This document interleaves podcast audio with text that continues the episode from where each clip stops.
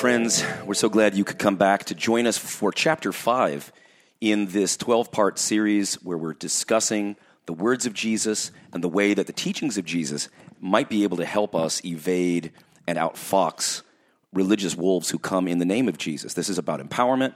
This is about helping us to see how Jesus teaches a radically different way of living. And in this case, we're going to look at the ways in which it, it's going to get a little difficult here Mm-hmm. for us to, to be comfortable. It's, it's going to be a little frightening. And the title we've, we've given it is Be a Loser. Be a Loser, Luke 14, verses 27 to 34. Yeah, so it says this is verse starting with verse 27. No one who doesn't take up his or her cross and follow in my way is able to be my disciple. After all, which of you, when wanting to construct a big building, wouldn't first sit down and budget to see whether you have the funding needed to complete the project? Otherwise, if you start with the foundation but aren't able to finish the whole structure, people will pass by and laugh at your debacle. They'd jeer. This dude started to build this tower but wasn't able to complete it. Likewise, what ruler, when preparing for a war with an enemy force, doesn't first sit down with aides to determine whether their 10,000 soldiers will be able to square off against the 20,000 invading troops? If the ruler realizes he can't win, he'll send out ambassadors when the armies are still far off and request a peace treaty. Similarly, each of you who doesn't release your grip on all your earthly possessions is not able to be my follower. Look, everyone appreciates salt, but if even salt becomes bland, how can anyone bring its flavor back? Lots going on there. Yeah, the, and the main point here too is there's a lot of times where people might be tempted to sort of think that you know they're going to worship a god or some sort of deity, thinking that there's maybe some social or material benefits that they're going to get from from this. That somehow maybe it gives them special access to a god that who's going to like grant all their wishes. Um, but basically, I mean, ultimately, when you're the way what Jesus is talking about, if it could be a good investment, but to the world, it sort of seems like this is a, a bad investment that doesn't make as much sense. And if if we aren't willing to let go of what we are like hoarding, I mean, eventually, like if, if you don't really understand exactly what what is involved when you're going to follow the way of Jesus, then if you start down the path and then aren't willing, can't keep it up, then it's worse almost to the whole message. It's embarrassing to you. Yeah, that if you if you were to start something and you don't can't finish it, and then you know how it you lose your integrity really. Mm-hmm. And so he's saying, I think, take it very seriously. Don't just think that, hey, this this message that I've got is some kind of social club or some little fly by night operation where we're, you know, maybe shilling some interesting ideas. This is a this is a new kingdom. Mm-hmm. This is a new way of life, and it's not going to be easy. And and sometimes when I used to hear that, I would think it means it's not going to be easy because we've got to slog through all this hard work. There are some cults, for instance, that will sign you up and then you're making jean jackets at the cult, or mm-hmm. you know you're you're going around spending all your your Saturdays just you know passing out pamphlets. It's not really that. It's that there is going to be some way in which it's it's going to destabilize the things that you used to use as foundations, things that you clung to that gave you meaning, status. You're going to have to let those go sometimes if you're going to follow in His way. Well, that's and that's kind of like one of the sort of mentioned here the foolhardy way of Jesus. I mean, if you do value and worship money, power, and glory, this is that's not what Jesus is talking about at all. And and so to the world, this is a whole different way of being that could look very foolish. Um, it you might be walking away from money, from your belongings, and things like that. One of the things that's nice is that the um, the next chapters that we're going to be doing will go even deeper into what this looks like. What are where this is like an overview of what it might cost you, but we'll look into some specific areas of ways that um, you know that when you're living that way, what that means. But I think um, the other thing I've I've noticed when I was younger, I used to think that if you were gonna like if you're gonna follow Jesus, we talk about sometimes in the Bible how there'll, there'll be persecution. right. And I used to think that, well, we're so lucky that we live where we do, where we don't have persecution. I mean, it's true we don't have guns to our heads, at least right now, asking, you know, people asking you if you're a Christian or not. But I actually think that when you're the if you're living the way that Jesus is teaching, it's it will be difficult. Um, and if it's easy, I think you've got the wrong message. and even in the U.S., you know, even if we don't have guns to our heads, because it's a whole different way of being that does the world just doesn't quite understand. I'm not saying that Christianity and the French Revolution are the same message. They're not. But one of the things that happens, and one of the reasons that persecution happens, isn't that people care that much what you hold in your heart of hearts. They want you to comply with a system that establishes their power, glory, their reputation. So, for instance, during the French Revolution, all of the other monarchs who saw that there was this French king that is is getting his wings clipped, that he is being brought down a notch. It wasn't that they cared so much about the French king. In fact, many of these other countries surrounding France had been at war over the years, uh, you know, with France. But they knew that what was worse was was offending the system as it was, mm. offending what you know what kingship is, and so the the way of Jesus is a deep threat. It's not overtly political the way we think of it, right? That Jesus is a Democrat or a Republican, but Jesus does bring a message that has political implications if you take it seriously. It has implications for all sorts of things, like where we spend our money in society, how we how we think about our communities, how we think about the poor, all, all sorts of things.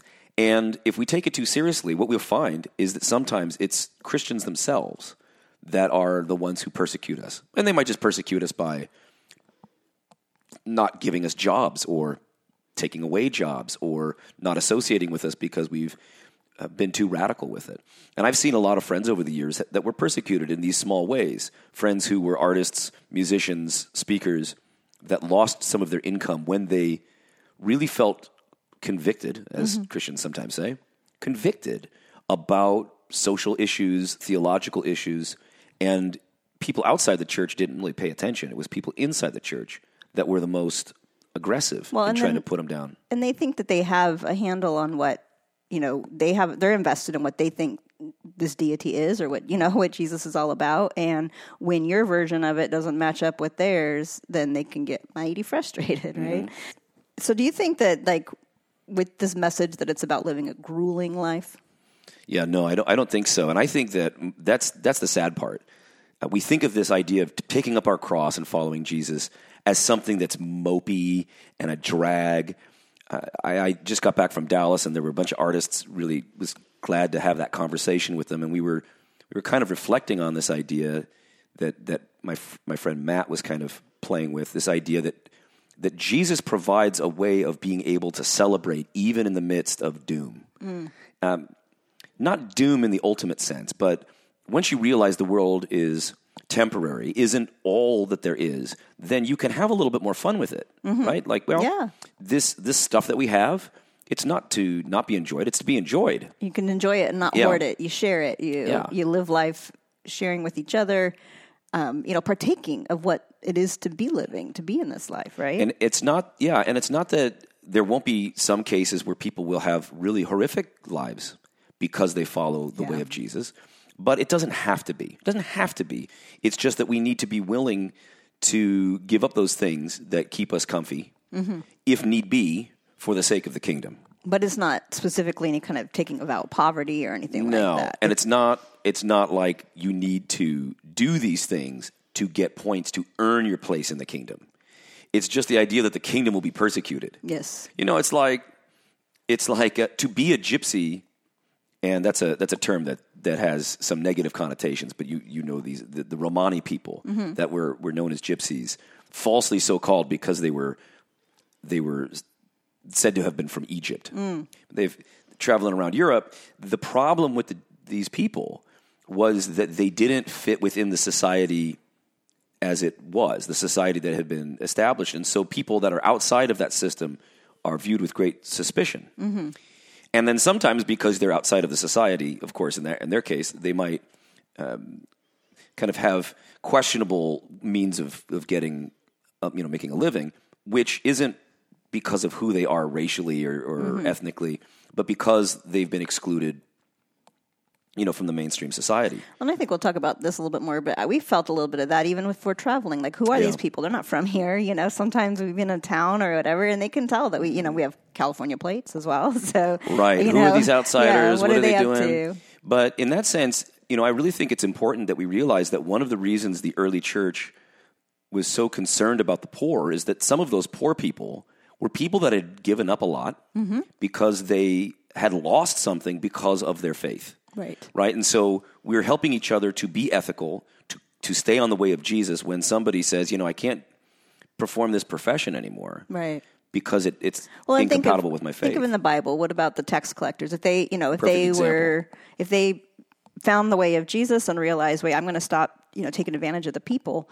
Um, what were they going to do for a living? You know, they, you got to find a new line of work. yeah, you got to figure that out. So, so we help each other out. Yeah, Yeah, mutual So that's support. that's part. That's I think that's part of it, right? Taking up your cross is going to be whatever those sacrifices are as we let go and we shed the things of Yeah. uh, the, you know the false religion of the world. Well, we have a section that says basically that the the cosmic battle is actually it seems it often seems mundane, um, and that it usually involves a series of smaller compromises. It's not always this big like you're going to walk away from you know your your house or your job or whatever necessarily. Or your life, you're But not always going to be executed for it or something. Yeah, and we we see this a lot in, in with artists, right? Mm-hmm. As they're doing their work, and maybe you know maybe there's somebody that is going to give them money if they just you know tweak this thing or whatever or draw you know whatever or, cha- or change this part of the movie Mm-hmm. or this book the way it ends they're not happy with it right and then the art loses its integrity eventually and we call it selling out. yeah We can see it in in music. People that are exchanging their integrity for the ability to be musicians. It's a very hard. It's a very hard question. Like you said, it could be films, but in many ways, we're always walking this this delicate balance of uh, patronage, people that are that are helping us do what we do, uh, commerce, ha- having an opportunity to make money to h- help feed our families, but also to perhaps serve our neighbors. But yeah, when you say it's it's it's mundane sometimes, or it, it seems mundane, uh, these little things matter though. They accumulate. So it's you know, God doesn't care that much if you if you make more of a pop album instead of your indie album, or a commercially successful film versus not so much more of an indie film. Mm-hmm. But when you get down to the to the very questions of life itself, there's some point along that way that selling out really means selling your soul for the sake of gaining earthly goods. Right. And so we, you know you can't know where that is very easily, but it's a real thing, and that's where the persecution tends to come. Right. And so when you are going to follow the way of Jesus, you do need to think about all of the costs that truly are involved. It could involve income. It could, you know, there's, it could be that you do need to change a job. You know, there might be some eth- unethical behavior going on, and that, you know, that, that means that you need to start making some decisions to You might have to leave a whole industry. make changes. Yeah. Um, but I think what Jesus is also, he's inviting people to do the right thing, Yeah. right? and to have integrity. yeah, And but that does come with a cost. And what I, you've heard that you often I know in classes that talk about like the beast or the antichrist. Like what what do you tell your students um, about that? Well, that's you know lately the reason we on the show and and in general I've liked to use the language of Molech is that it's something that was more recently kind of picked up by poets like Allen Ginsberg and philosophers like Bertrand Russell. But really, the the biblical image in the Book of Revelation, which is you know kind of a weird one. I don't I don't go to it very often, but I do I do think it's a helpful image. This idea that the beast is the system. And I think it's, at least from my understanding of things, my interpretive tradition, um, it's not something that's coming. So when we grew up, we were at a church where we thought mostly the book of Revelation or the Apocalypse of John, same book, the last book of the Bible, is basically about something that's coming in the future from now. It has something to say about that, but in many ways, it's, it's an eternal question, and it's certainly a very important first century question for people who are followers of Jesus, and that is do you want to take the mark of the beast? Do you want to enter into that system that will allow you to buy and sell, right? Mm-hmm. It'll, it'll help you to be successful, but will compromise your true allegiance. That's really what it's about. The beast is Rome, but the economic system surrounding Rome, it's that system of, of tax farming, of exploitation of non citizens. I mean, you, you even have to this day the reason that the English are, are so important around the globe in the empire when, when the British Empire happens. We, we sometimes forget that, that that was able to happen because of the slave trade. Now, fortunately, the Brits Yeah. end the slave trade before the Americans do. Be, you know, after um, takes us a long time actually in the United States. But make no mistake, the power, the prestige, and the wealth that allowed you know Britain to bypass other countries in terms of uh, its military power was funded by a lot of the work that was done in the New World in the United States through slavery. So you'd say it's not just something that happened in the first century, and it's not barcodes on our arms or you know our, our iPhone, our iPhone, you know, Our credit cards feel a lot like it, though. it does feel like it because it is part of it, right? The beast is is just the system, and we need to be able to detach from the system, um, or or consider it um, stepping out of Babylon, right? Uh, but it's hard. Yeah. But then Antichrist then is something that is not just against Christ, but is something that represents one who is in place of Christ, all, offers an alternative to the way of Jesus. So it's not like some Being. yeah, some some this e- e- evil like wicked being that's just trying to eat babies. It's it's as bad as that, but it has more to do with this idea that there is there is a, a spirit or a, a way of leading people astray that is not the kingdom of God, but a very different kingdom. The mm-hmm. kingdom, really, to use another phrase, mammon. So it serves the god mammon, wealth, and that sort of thing. And so, and so, I think it's it's really clear that that the book of Revelation says you will be persecuted, and there's an economic element to this. Mm-hmm. And in in your religious group, I mean, is it about that you have to you pay your dues or gain some sort of um, merit points or whatever to get to heaven? Yeah. No, no, no. It's it's it's that in a way you'll be free yeah. if you follow the way of Jesus. There's a relief that can come from that, but it's not immediately apparent that that's what it's going to be. At first, it seems pretty terrifying. And if you're willing to let go of your earthly treasures, I mean, there's so much less that you having to worry about, right? I mean, if you're worried about people, you know, taking or using your stuff, you know, all the mm-hmm. time, that, that there's a lot of energy that goes into that. And when you can just let it go, and it's all right if, you know, if if I don't have this thing anymore or whatever, then there's way less, I guess, convoluted stuff in your life, right? Mm-hmm. And, and way less energy that needs to go into preserving what you have and can go into doing something that is life giving, you know? I was riding a horse through the, the coffee fields of uh, Guatemala near Antigua, and we were some students, and we were kind of checking out what, what what's going on here with the, the indigenous folks who are or picking the coffee, and then these folks who descended from wealthy Spanish powers. And the, the folks who owned the coffee plantation lived in a magnificent palace, but from the outside it looked like a prison. It had it had security cameras, it had all this barbed wire, mm-hmm. and even then, sometimes a helicopter might come in and try to kidnap somebody in the family for ransom because they had amassed such wealth. So, in many ways, being fabulously wealthy is kind of dangerous. You need to have you know, you need to have more of a security system. Whereas when we're kind of cruising through uh, somewhere that might normally be seen as a little sketchy for folks, if we don't have a lot of stuff on us, if I'm not wearing a watch, and, and like, I, I mean, guess people could they could beat us up or stab me if they want, but there's not really a, a reason to, Yeah. because Right, there's right. nothing to Yeah, steal, There's not right? much. Yeah. So the payoff isn't, isn't going to go very well for them. But I think Jesus, yeah, Jesus is inviting us to that where where it's for us to follow His way and not be manipulated. We can't be clinging to these things that are uh, false. And you know, there's that famous line from Bob Marley. He says, "Some people are so poor, all they have is money." Yeah. And and I think that's you I know, have that as a little pin on my Oh, did you, did you get that? Oh yeah, Yeah. we were we were up in the the, the hills somewhere, and it was a little curio shop. Yeah, Yep. that's funny. I, I think that was from him. Yeah. Well, now what?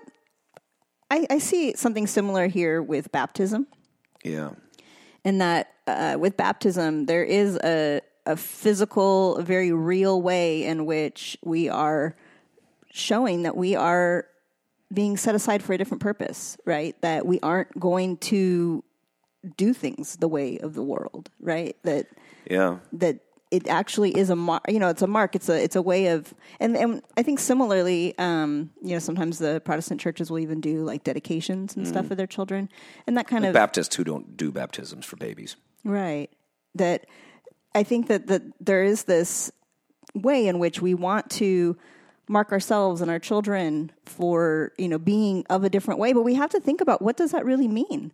You know, what does it mean when we are set aside that we are not going to be of the way of the world? It's a different kind of citizenship and a different kind of kingdom. I think we I think baptism has has been sometimes misunderstood or more importantly it's become something that has divided people. Mm. And for for an outsider you'd say, boy, the debates about that little ritual should you dunk somebody, should you sprinkle them, should you you know, should you do it in a river? Could it be in a bathtub, a jacuzzi? Can you do it to a baby or do you have to be an Yeah, adult? and, right. you know, have to make a decision. those are all really important, but but maybe not as important sometimes in the big picture. The part that's really important is this idea, whether you think it's somehow a means of grace like Lutherans or it actually kind of does something that without it you might go to limbo, you know, or hell if you died without it in the in old Catholicism, or for Baptists a, a sign mm-hmm. that you're pledging.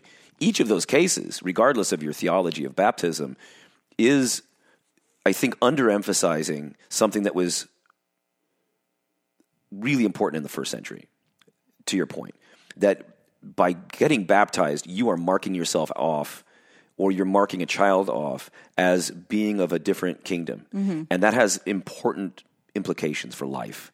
And then the community gets together and says, well, we're going to sponsor this person. We're going to be looking out for this person. What that originally would mean is that we are with you, parents, and you're with this child in this very difficult process of trying to navigate life without becoming a, a, thorough servant of, of Molech, mm-hmm. of the false god. And and I think that because we're so worried so more about the ritual and the style of the rituals, we forget that that this is much more important. This idea of baptism, much more important than a, a just a little ceremony. Yeah. You know, this is this is something that uh, is dangerous, and in many ways, you know, we've known people. We we talked about it on the first first chapter, the show we did on the first chapter. We're getting baptized led our our friend Knox to be essentially excommunicated from her village and her father and the the whole the whole town in South Africa, um, and likewise, I know, uh, for instance, a, a friend of mine in in Japan, uh, Michiko. Um, Michiko is uh, kind of interesting in a couple of ways. Very, um, very bold in that in Japanese society, it's often very difficult for women to be respected in the workplace, and almost impossible, given social pressures, to be both a mom and a wife and a person that works. But more surprising to me was how much pressure there was on her, even though she had developed an interest in Christianity and had studied Christianity and probably believed Christian things. Mm-hmm. It took her several years to get baptized because of how significant it was that she was breaking from her family tradition Right. and how much persecution in a very real way even if it just means you know you're not coming to the next holiday Yeah, or you're going to come and you're going to get hassled but there's going to be a lot of pressure on you not to get baptized but not a lot of pressure for you to believe something. so her parents don't really care if she believes in this guy named Jesus, but they do care if she affirms this other tradition through this. this ritual, This- yeah, baptism, You know? yeah. Um, one of the things too, and I know we've already done a whole podcast on it, but the farm, right, is Yeah. sort of The farm in Tennessee. Yeah, the farm in Tennessee, and and that was sort of kind of, I guess, in a in a way, a failed experiment of trying to live, in perhaps I would say, kind of a utopian type life of Yeah. trying to allow everybody to exist together um, in this community of mutual support, and um, you know to be able to you know be in a community that is outside of the the, the main world and it functioned in a whole different way where they didn't expect you to have to do certain chores and things to be a part of it and yet you were taken care of. But then they realized that they weren't able to sustain uh, you know that they weren't able to keep everybody fed properly and things like that without uh, you know sort of changing the way they were were doing things. Yeah, well, how did they change it? they ended up where people had to get their own income. And so if you had income on the farm somehow then you could continue that. If you you know needed to find income you know through either out online or by traveling sometimes or whatever to speak or whatever it might be you had to get outside income uh, to support yourself. So you you did need to take care of your pay for your own stuff. Through participation in the system. Yes Yeah, that's where that's that's why Yeah, it's I get- difficult, see right? what you're saying, yes. Right, because because yeah, you had to go back to yeah making Yeah. money of some kind and being yeah the way of the world, And the- buying a yeah. house, that kind of stuff, right? And the reason this is this is kind of sad is because we're saying the teachings of Jesus say we need to to let go of that, but it's almost impossible to. They mm-hmm. tried. They tried in every way this intentional community to live kind of like the church in the book of Acts. Mm-hmm. Where they're sharing everything, it's this commune, literally, and um, and it, and it I think it could conceivably work if you had a, a grander scale and maybe a network of these these communities, but it's sure not easy. And I think that the, the point about that too is for us to have compassion on ourselves, you know, because I, I mean it's really hard to be completely free of Yeah. the ways of the world, right? Uh, but The entanglements are everywhere. Yes, but as Lao Tzu, well, you know, says that what a journey of uh, it says the journey of a lifetime starts with a single step. Um, you have to start somewhere with something small, perhaps, um, if you want to make change, right? But you, if you just look at the whole big picture and and and think that you you know everything has to be switched up right away, mm. I, I think that will set yourself up for failure, right? The main thing is by at least having in mind the idea that you're not going to take what they've got over you that seriously Yeah. allows you to at least be aware of the way that you might get manipulated by false values Yeah, and do and- the best you can. And I know in the Tao Te Ching, one of the things, it's kind of an idea there too, is if you're living beneath your means, right, then you can then free yourself from Right. from that kind of thing, those kinds of entanglements. At least you can have be as more free as choices. possible. Yes, That's you have right. more choices. And that's really, the, yeah, that's the whole point of it. Jesus is going to say, you know, be be ready to walk away from things that aren't helping you in your in your following of Mm-hmm. this different kingdom. Now, one of the things I, that when, in reading this verse, when it talks about how uh, we, to build a foundation and not be able to finish the building, Yeah. in our in our property that we have, uh, we have what, a few acres or whatever, but there is a very real example of this. Mm-hmm. When you want to tell the story, Yeah, in, in, in our little piece of land there, which we're we're trying to figure out how to develop it. It's partly agricultural and partly, you know, we could put residential property on it.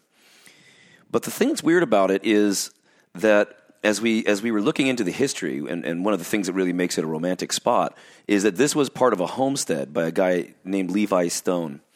And in 1887, this guy Levi Stone comes from Rhode Island and comes to you know Southern California, San Diego, free land, and the the homestead pro- a program was if you were able to work this land and do something with it. In in his case, he put an apiary. He had bees, and he, he got a whole bunch of honey. And if you could do that, then that was good for the development of the nation and and for the settling of these areas. There's there's not too much history um, apart from the the real fragmentary stuff that we get for California uh, Native American history. We we can kind of recreate some of it, but we don't we don't have a ton outside of the the missions. So we know about the missions of the Spanish that go up and down the coast.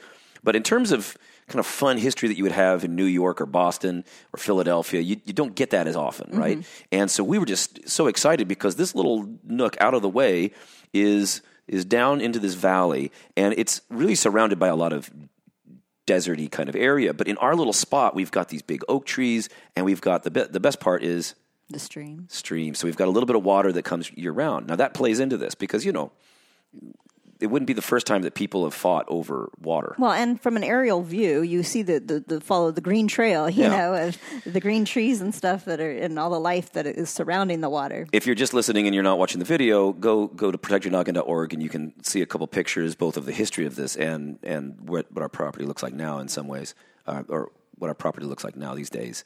Uh, and it's really green, right? Now it's not always green. This is a particularly good time of the year. But here's the key: so Levi Stone goes down there and he builds a little house and he puts up a couple little sheds so he can have his his honey. He goes into San Diego, and when he's there, he uh, he finds that he can't sell his honey for very much. So he puts it all on a train, fills up a whole box car, ships it back out to Delaware, makes a bunch of money. He gets permission to be gone.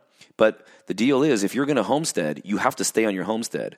Well, when he gets out to Delaware, he gets sick. Well, and you only have so many months you can be away from Right. property. So he, he gets sick and he is too sick to return on time. He sneaks in maybe a couple weeks late.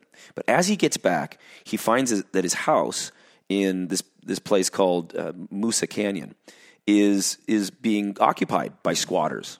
And there's a there's a whole family. I can't get into to everybody who's there, but some of the some of the folks are absolutely hilarious.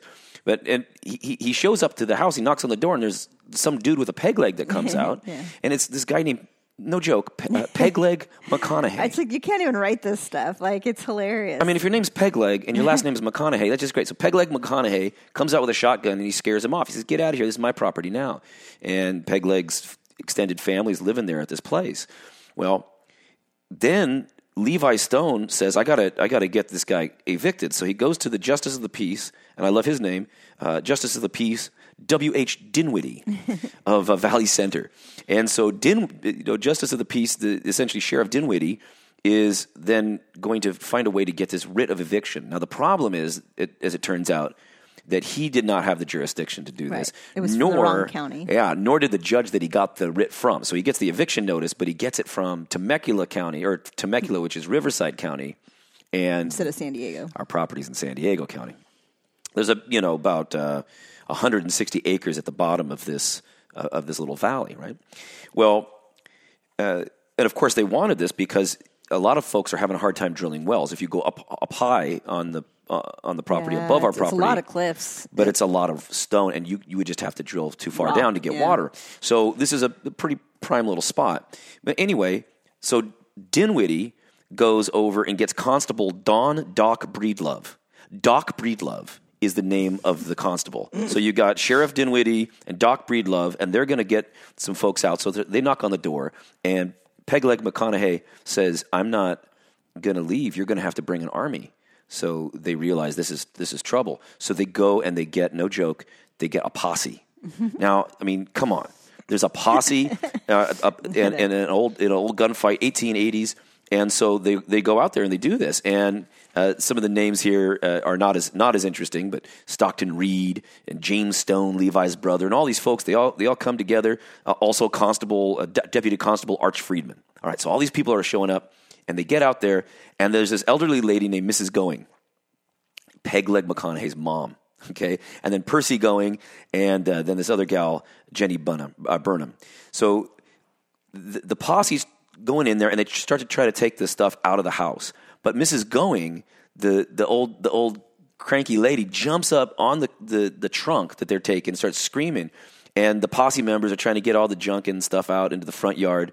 Well, Pegleg goes to a nearby cabin, and he comes out with a revolver, and um, as he comes close to the house, he sees that this is going on, and Pegleg shoots this guy Reed, and he and he falls. So so this farmer, who was uh, they said he left his plow in the furrow, um, is the first to go down, and, and they they think he's dead.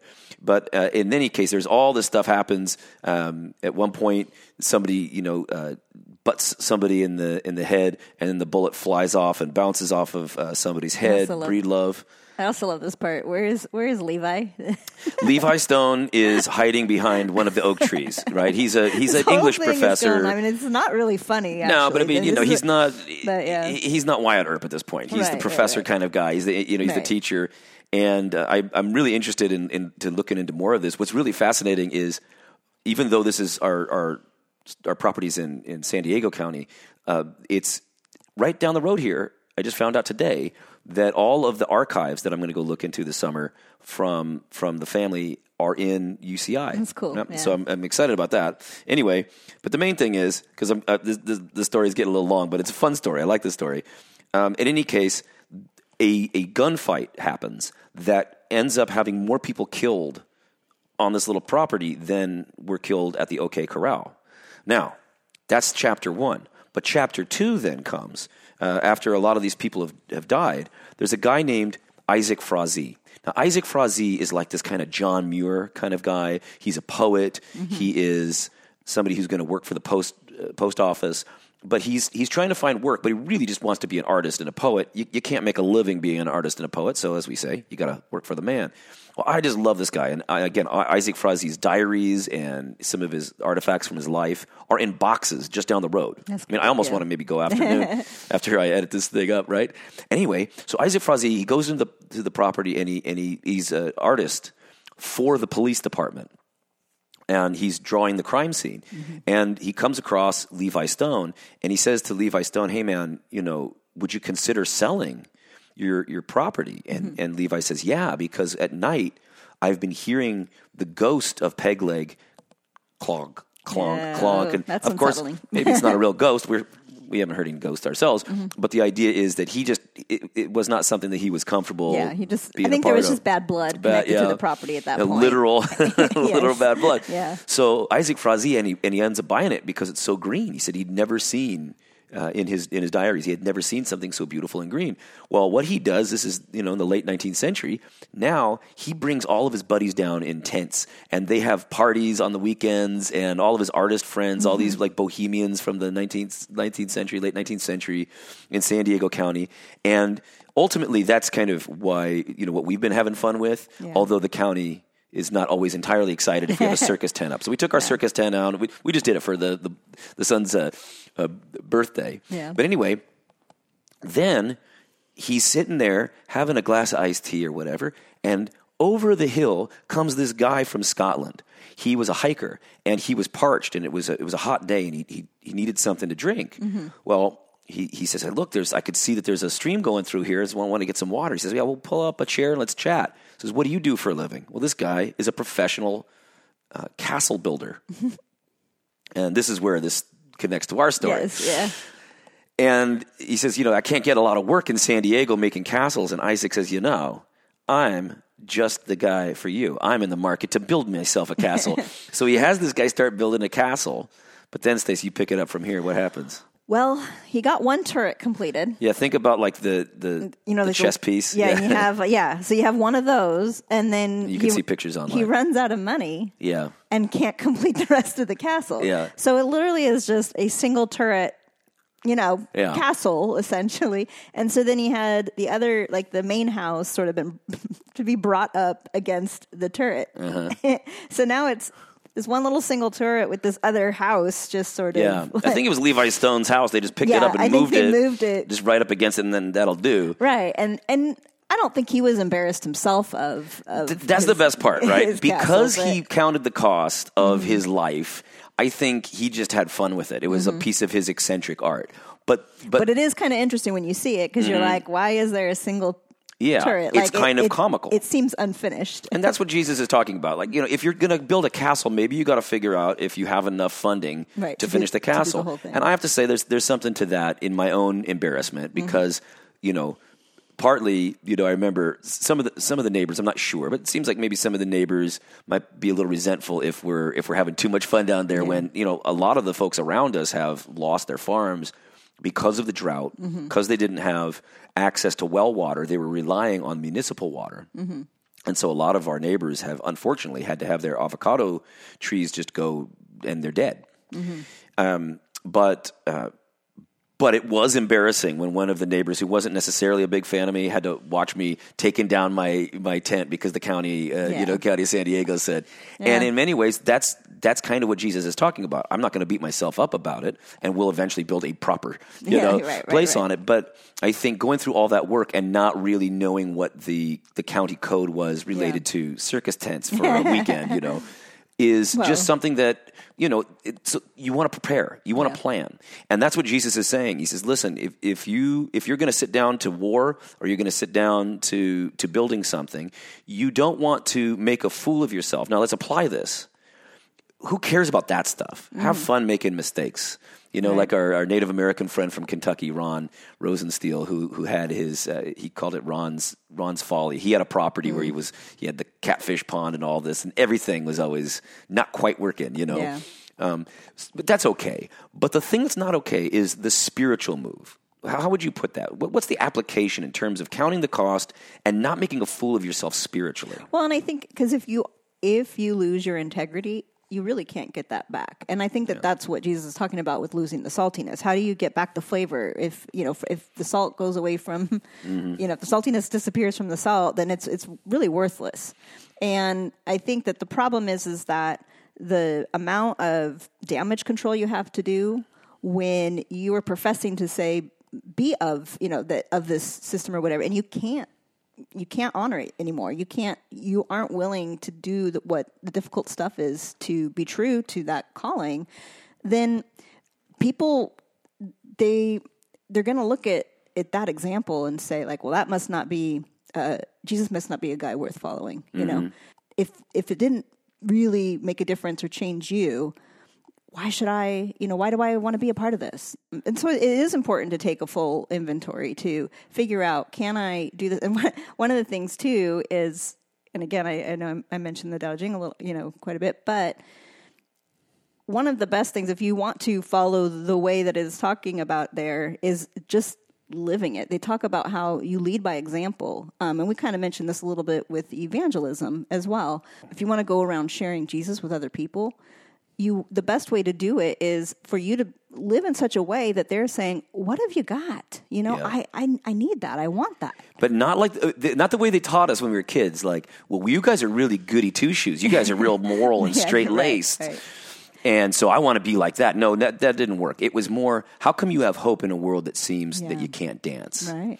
How is it that you are able to to think about others as if they're part of your family? What's the logic here? I think that's really what's going on. Mm-hmm. Yeah. But if you enter into it and you say, "Hey, we're against the system," and all of a sudden you turn instead of you know Christianity uh, as as something that is on the side of the poor, if you use it to exploit the poor, Yeah. say if you're a televangelist who's just Right. hustling hustling old ladies and sick Right. people for money. Um, you know, that's probably an extreme version of it. I think the thing that's more the more painful thing, the thing that I worry about for my kids, for instance, is that horrific feeling of having to compromise yourself so badly because you're afraid. Well, and sometimes it's even our just our our, our need, need or want for security. You know, it, that we are fearful and we want to make sure that we're taken care of. But those compromises can can look really ugly. So you know, so somebody who is a, a, an artist of integrity, when they sell out, people kind of it, It it's tragic. icky, yeah. When a Christian says, "Hey, I'm going to follow this way of Jesus," but they actually start to pursue money, power, fame, wealth. just through the Christian system. You Yeah. know, they're there to sell their business or something and, and use congregation members to It's kinda to sad. Get their business saved. You're a real estate agent and that's your goal. You know, that just it there's something there where now you're just preying upon the people that are a part of this community, Mm-hmm. which is, is is definitely um not good. tragic and, and, and pitiful. And, and so and so I think Jesus isn't saying you're going to go to hell if you don't give up everything and follow me. He's saying if you really want to do this, be very clear what what's going to be entailed. Mm-hmm. And don't halfway do it because if you halfway do it, it's going to be more trouble than it's worth. It's actually going to be worse for you, for the message. It's going to be ugly. People will look down on you Mm-hmm. and you'll look down on yourself. So don't start it unless you're ready to go all the way. And that inner struggle becomes a self-made hell. Yeah. It's, you know, it's and you're not. Oh, I think so. Definitely, Yeah. you The musician who's not feeling great about their art, the the person who is part of, say, some religious organization or movement where they really wanted to be doing something good for the community, but they realize that they're now just they're in some kind of slick Mm-hmm. something that t- that's really just making money. It's a horrible feeling. Mm-hmm. It's almost just better to go plow a field and then go home and, and love your kids and read books, you know, right. than to than to be on this other kind of track of of being part of the kingdom of God as a as a movement. Yeah, and one last point I want to make um, regarding the Bible study is this idea too. If you're if you're kind of wondering what's going on, the, there's the concept of cui bono, and it, who, is who stands to gain, right? Mm-hmm. This is if really you important. follow the money, Yeah. like figuring out what is going on here, why is money even at your church or in your family being put towards certain things, right? Yeah, no. At, at our college, there's a thing called Cui Bono, uh, CUI, Concordia University Ir- Irvine Bono, and it, it is who- you know what who's benefiting. But so if, if you're a former student or if you know us or if you've heard us talking about it, it's not talking about that directly. It's about the question of following the money. Mm-hmm. And so there are very often times when it's hard to see what a nonprofit or a, or a charity or a donor is doing in politics or society because it's always very indirect. And it's hard to also realize how that money is going to affect a university or a church or a parachurch organization or, or ministry because of because of where the money is coming from and what that money is ultimately going to do. Because what that money is ultimately going to do is preserve the source that got it going. So if it's a pharmaceutical company, right, that uh, that funds something, it is true that you might want to take the money to do some good work, but it also is worth noting that there is going to be an interest there if if for instance I took money from the Lilly Foundation and and my whole thing was the the dangers and the evils of the pharmaceutical industry, I might not be able I might not be able to get that that grant approved. Right. And so it's not that everything that uses we I've been a part of a couple really great projects that are that are funded by the Lilly Foundation. But it's also important to realize that the whole conversation will be skewed somewhat. Yeah. There are certain things that are going to be left out. The poor people have very few advocates. There are people that are politically correct or woke that, that pretend to be caring about the poor, but but wealth has more money to preserve the ideology that allowed that wealth to accumulate. Right. The poor uh, have have no natural way of having programs for research or uh, politics and so forth Right. that are going to help them. And so there's this way in which power continues to consolidate itself, money continues to attract itself to itself, and the poor do get poorer because they because of this phenomenon. And so I think one of the things that the church needs to do is to always ask not just what what funding is there for the things that might be fun that I want to do, what funding isn't there because it doesn't Serve. it doesn't serve the power and, and the money to fix poverty altogether or to really raise up people to a level of great dignity there's n- there's not any real mechanism for that other than a change of mind about caring for our brothers and sisters And I know we hinted at this before too, but I think that that is also the important p- part about the mutual support. When you find people that you know maybe they had to give up certain things, um, and and if there is a way that you can support them because they are in your your you know your church family mm-hmm. or you know are following the way of Jesus, Yeah. that you know we want to look out for those folks that we can help support and you know help them to continue what what they're doing. If if you believe in in the cause if you believe what their life mission is or their goals you know mm-hmm. that if we can in any small way help that then i think that's i think everybody will be blessed by it. Let me give you one example from my own life. I had at some point gone to a conference on theology and economics and i was paid to go a small stipend to be able to be part of this. I had nice meals, I had flights, and I'm very grateful for it. I went because I wanted to make sure that I was a good, uh, good worker at my workplace, and they were people that could fund my workplace or something we wanted to do. And so I want to make my boss happy. We want to make them happy. I'm interested in the conversation, so I go. And but what did I find? I found a whole bunch of you know Catholics and Protestants and Eastern Orthodox scholars all talking about their understanding of Christianity and why free markets and Christianity serve the poor.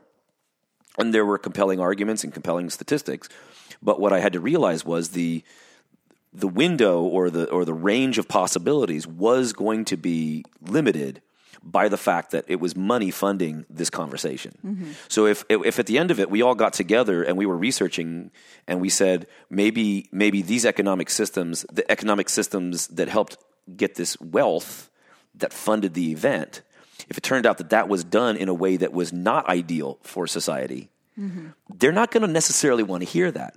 Now, maybe their intentions are good. Maybe they're not going to they're not going to beat us up, but they're not going to invite me back next time. So there's a way in which the conversation sounds like well, we're getting multiple voices from around the world, multiple countries are represented at this conference, but it's it's this way in which for me to really yeah for me to really be totally uh, not objective but really critical about each of these questions of theology and money and power and economics and politics.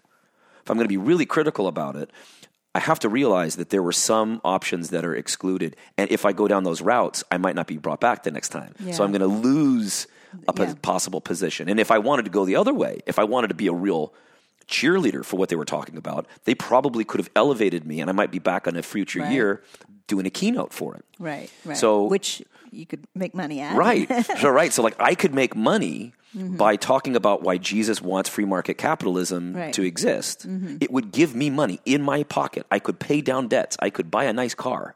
Right. If I as a representative of Jesus, as a professor at a Christian university, am emphasizing these ideas. Now, again, I'm not saying what you should think about these ideas. I just think that when we talk about protecting your noggin, Jesus is inviting us to recognize the implications of everything from research to mm-hmm. our employment to our livelihoods in, in the broadest sense. Yeah, well, and I and I think too, it's another important point is when you look at what like what your churches are selling, even if it even if it's not about money, you know, because sometimes they're selling a boatload of fear, Yeah. you know, to keep you there, um, and Yeah. then, and then indirectly, then could be about money because maybe they want you to tithe or whatever to help. Or they're just selling you entertainment, and church is just the thing that you do to entertain yourself on a Sunday. So just you know, what are they selling? Yeah, it's good to take a look at you know when somebody is offering you something. What is it that they're sell- selling, and is that something that you think is worth participating in Yeah. and being a part of, and is that truly part of the message of Jesus? Mm-hmm. And I think that the good news is that there is a hope and a, and a beauty in the message of Jesus, Yeah. and that there is a promise that all will be made well. Yeah. you know, at some point. Yeah, so it's not gloomy. Right. It's actually just a matter of faith. Right. It's a matter of faith in something joyful. Yes, and then when you can when you can tap into that, that's Mm-hmm. where you find the deep peace upon peace. yourself. You're all individuals. Uh, thank you so much, friends, for joining us for this episode of the Protect Your Noggin podcast. You want to join in on the conversation? We'd love to respond to your questions or comments on a future show. You can record a message by going to protectyournoggin.org and clicking on the blue voice message button. And don't worry about getting it perfect, since you'll have five minutes and a chance to preview your message before sending. You can also send an email if you're not comfortable with leaving a voice message. Please also follow us on Twitter at the PYNP and rate and review us on iTunes or wherever you get your podcasts. And if you found this show of any help, uh, why not share it with a friend? Until next time, peace upon peace, friends. But he said there wasn't any letter. He said I was going out of my mind. Not going out of your mind. You're slowly and systematically being driven out of your mind. Why? Why? That's because you found this letter no too much.